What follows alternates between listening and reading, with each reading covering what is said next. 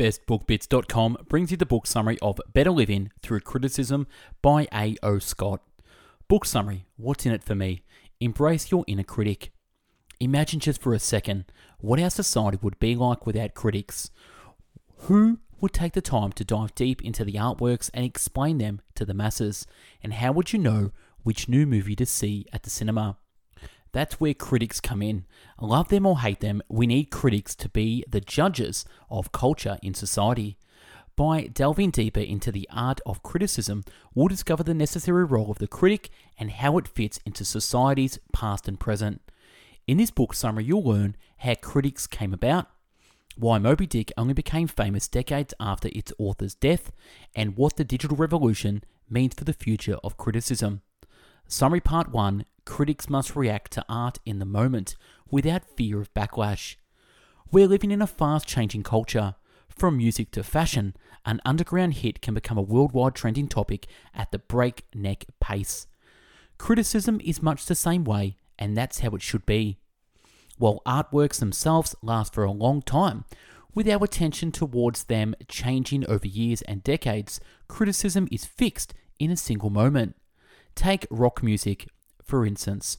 Through the genre was initially rejected by revered music critics, today rock and roll is recognized as a pivotal moment in musical history. The first negative critiques of rock music, on the other hand, become irrelevant.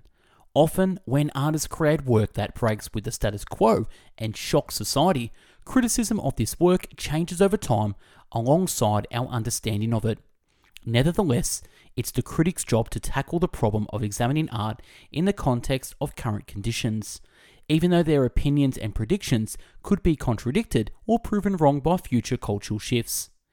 This is no small task, especially considering the sheer amount and range of works that require the intellectual scrutiny of the critic. Today's critics are no longer just concerned with fine arts enjoyed by the elite. Traditionally, lowbrow forms of art also provide them with a wealth of interesting material to deconstruct.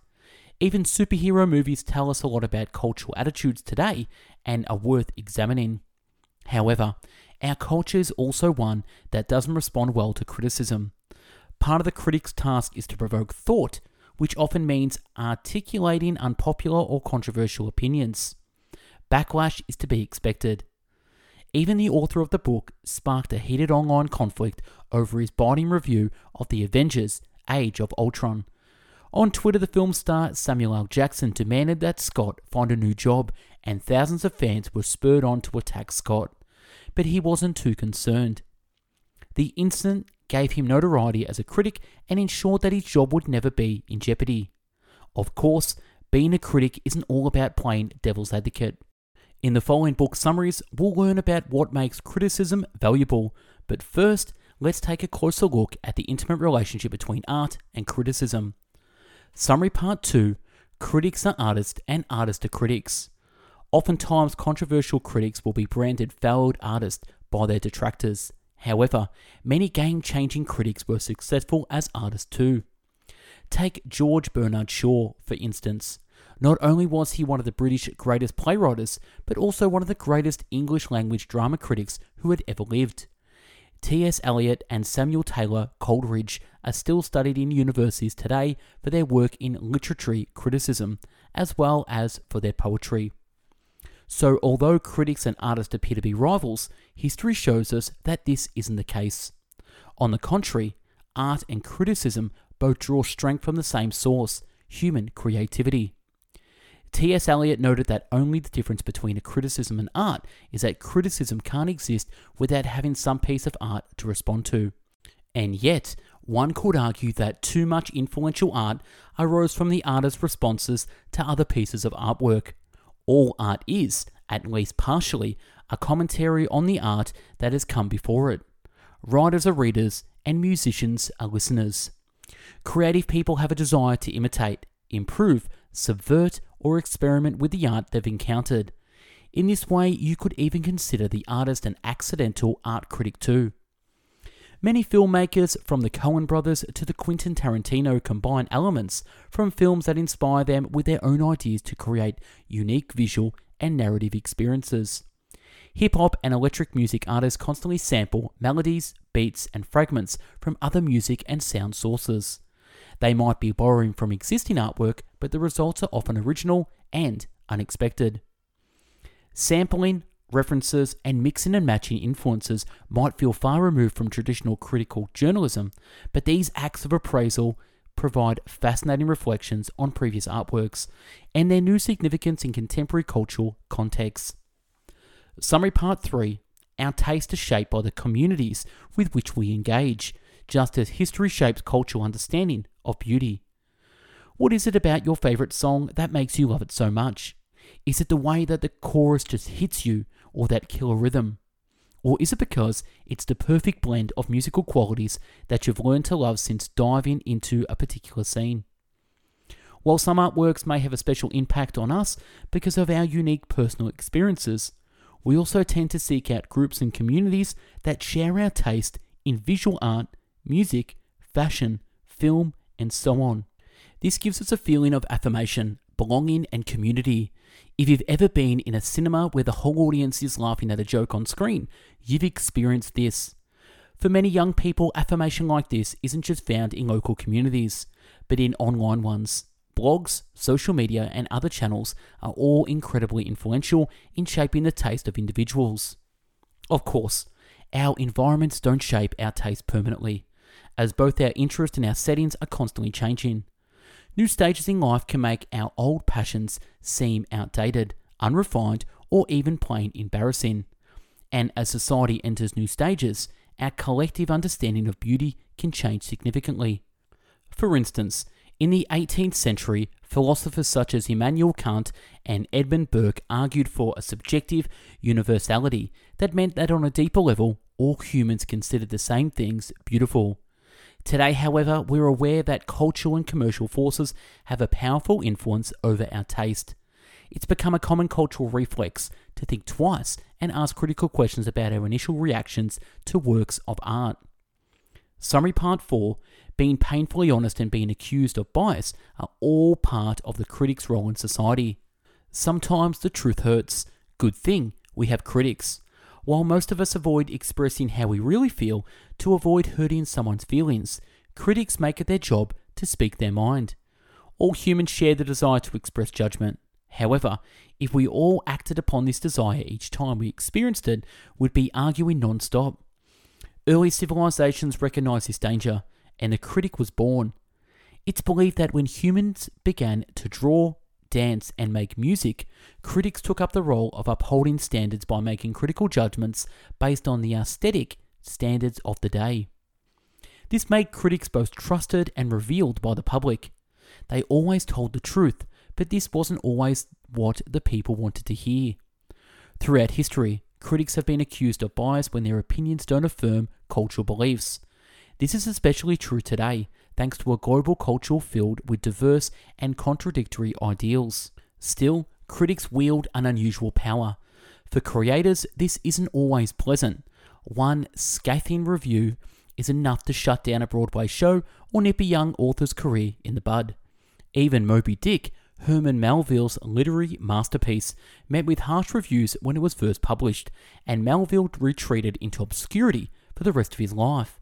It wasn't until after he died that the reviews and eventually the book were rediscovered. If it weren't for the original published reviews, the book would have been entirely forgotten. Criticism provides us with a thought provoking commentary and the valuable historical records. Despite this, modern society is skeptical about whether we need critics at all anymore. Summary Part 5 Sometimes critics have to make the wrong judgment to spark a conversation. Nobody enjoys admitting that they're wrong, but for a critic, sometimes it's necessary to get things wrong first, as this helps us all get it right in the end. By offering up their subjective opinions, critics can help us uncover universal truths about art and culture. When others disagree with this opinion, this kicks off discussions which ultimately help us come to a judgment that satisfies most, if not all, of the viewpoints involved. This is the principle with which Rotten Tomatoes, a film review score aggregator, is based. By combining many subjective reviews by a wide range of different critics, the site produces a score to capture how society as a whole feels about a movie. Unfortunately, many contemporary critics attempt to shriek their responsibility for being honest in their critiques and instead use superlatives and marketing speak to avoid being wrong. Words like captivating and memorizing appear all too often in reviews today. These are essentially empty buzzwords. They might help a critic land his name and quote in an advertising for the film, but detract from the most important function of critical writing starting a conversation. Summary Part 6 Critics connect new generations with masterpieces of the past and bring undiscovered art to new audiences. Many of the classic films, novels, and albums that we know and love today might not have gone down in history at all if it weren't for critics. In an age where we have greater access to past cultural output than ever before, critics help us work out which works are worth focusing on. Critics are also able to enter into dialogue with their forerunners, correcting their judgments with the benefit of hindsight. In the 1930s and 1940s, film critics were laminating the dying art of film as a one zany comedy after another seemed to hit the theatres. New York Times critic Frank S. Nugent dismissed the screwball comedy Bringing Up Baby as just as unremarkable film in the collection of similar movies. Later critics offered a different take, thereby revitalizing the film and helping new audiences fall in love with it. Today, Bringing Up Baby is considered one of the best movies of all time. Something similar might happen to the superhero movies today. While many contemporary critics pan them as formulaic, over the top mass entertainment, some of them later may be immortalized as classic 21st century cinema. Critics can also use their voices to get undervalued art onto our radars. Jazz, for instance, was not always a venerable art form. Elitist critics condemned jazz as a degenerate form of music, and jazz artists were limited to playing New Orleans brothels and Kansas City dance halls. But through the efforts of critics in magazines such as Downbeat, jazz came to be recognized as a complex art form that could be appreciated intellectually. This paved the way for landmark jazz performances in the world's most prestigious venues, from New York to Tokyo. Today, jazz is widely adored. Summary Part 7 The digital age has created an overabundance of critics. These days, everybody is a self appointed critic. From Yelp ratings to Goodread reviews, the internet has created a glut of criticism. It's often hard to hear the voices of true critics among the overwhelming noise of amateurs. This development has consequences for our culture. Name calling, gut reactions, and even rage are the order of the day for online reviewers. This is a far cry from the thoughtful, insightful critical writing that professional critics spend years honing. Despite this, review aggregators like Rotten Tomatoes give equal weight to traditional critics, bloggers, and critics on news sites like ReelViews and the AV Club. Students at universities with outstanding curricula dedicated to the study and art of critique are now in direct competition with online comment boards. If they want their voices to be heard, professional critics must publish new writings at an incredible pace. Despite their lack of education in criticism, today's bloggers are just as, if not more, influential than established, educated critics. This has sparked a fiery debate among the critical community as to whether new forms of criticism should be embraced or not. Either way, the young upstarts on the critical scene look like they're here to stay. Summary Part 8 Critics must evolve beyond print to rebuild their discipline online. Throughout history of art and culture, the printed word has been the center of critical debate about aesthetics. But today, print faces some serious challenges. The rise of the internet and the accompanying collapse of our attention span has changed print journalism irrevocably. Long form printed criticism has been superseded by rapid social media commentary. By the time a printed film review is published and read, hundreds of tweets and online conversations have beaten it to the punch. Traditional media outlets from newspapers to magazines are struggling to survive forced to publish content online for free to match their social media savvy competitors, they've been seen revenues fall to an all time low. Staff and budgets have been cut, and many publications have faded away altogether. The age of the critic as a brilliant but controversial provocateur is fast disappearing. Today, the pressure is on to create catchy sound bites or clickbait headlines to provide websites with hits, likes, and shares. it's clear that traditional critics must move with the times. They have a lot to learn from writers who have embraced digital media. Many successful writers today got their start as a blogger and worked their way up to score roles at internet publishing giants such as BuzzFeed. Through these new media titans look very different to traditional publishers, at the heart they possess the same journalistic spirit. As the digital revolution unfolds, they may breathe fresh life into the practice of criticism. In review, Better Living Through Criticism book summary. The key messages in this book criticism is something we all practice in many aspects of our life, from the way we view art to our take on how a neighbour is dressed. It happens all the time and we don't even realise it. But true criticism has to be interesting in and of itself. Now, that's a wrap on the book summary of Better Living Through Criticism. Now, if you want to be a contributor to Best Book Bits and do audio book summaries, email me at info at bestbookbits.com to get involved or DM me on Instagram at bestbookbits. Now, if you like this summary and want this in a PDF format, pop your email in the link below and get access to this with over 600 summaries as well. And if you want to support Best Book Bits, subscribe to the YouTube channel and also follow us on Spotify where all our audiobook summaries get uploaded first on Spotify, then YouTube second. Subscribe to us on YouTube, click the bell, like, share, and comment on what you think. And another way to support Best Book Bits, you can check out our products and services. We've done a book called Success in 50 Steps, the proven formula that works. I've taken over 500 books and condensed them down into one personal development book. So check that out now. Click the link below. I also do coaching and mentoring, so you can apply now for coaching and mentoring if you want to achieve your goals quicker than you can by yourself. I've also done a PDF called 150 of the best book bit summaries with over five volumes, two and a half thousand pages. Grab your copy now. And if you're serious about having your best year ever, I've put all my best work into a course called 28 Steps to Making Your Best Year Ever. So click the link below to check it out.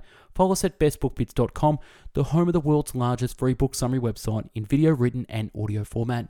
You can also follow us on Instagram at bestbookbits, and we run a free book club on Facebook at bestbookbits.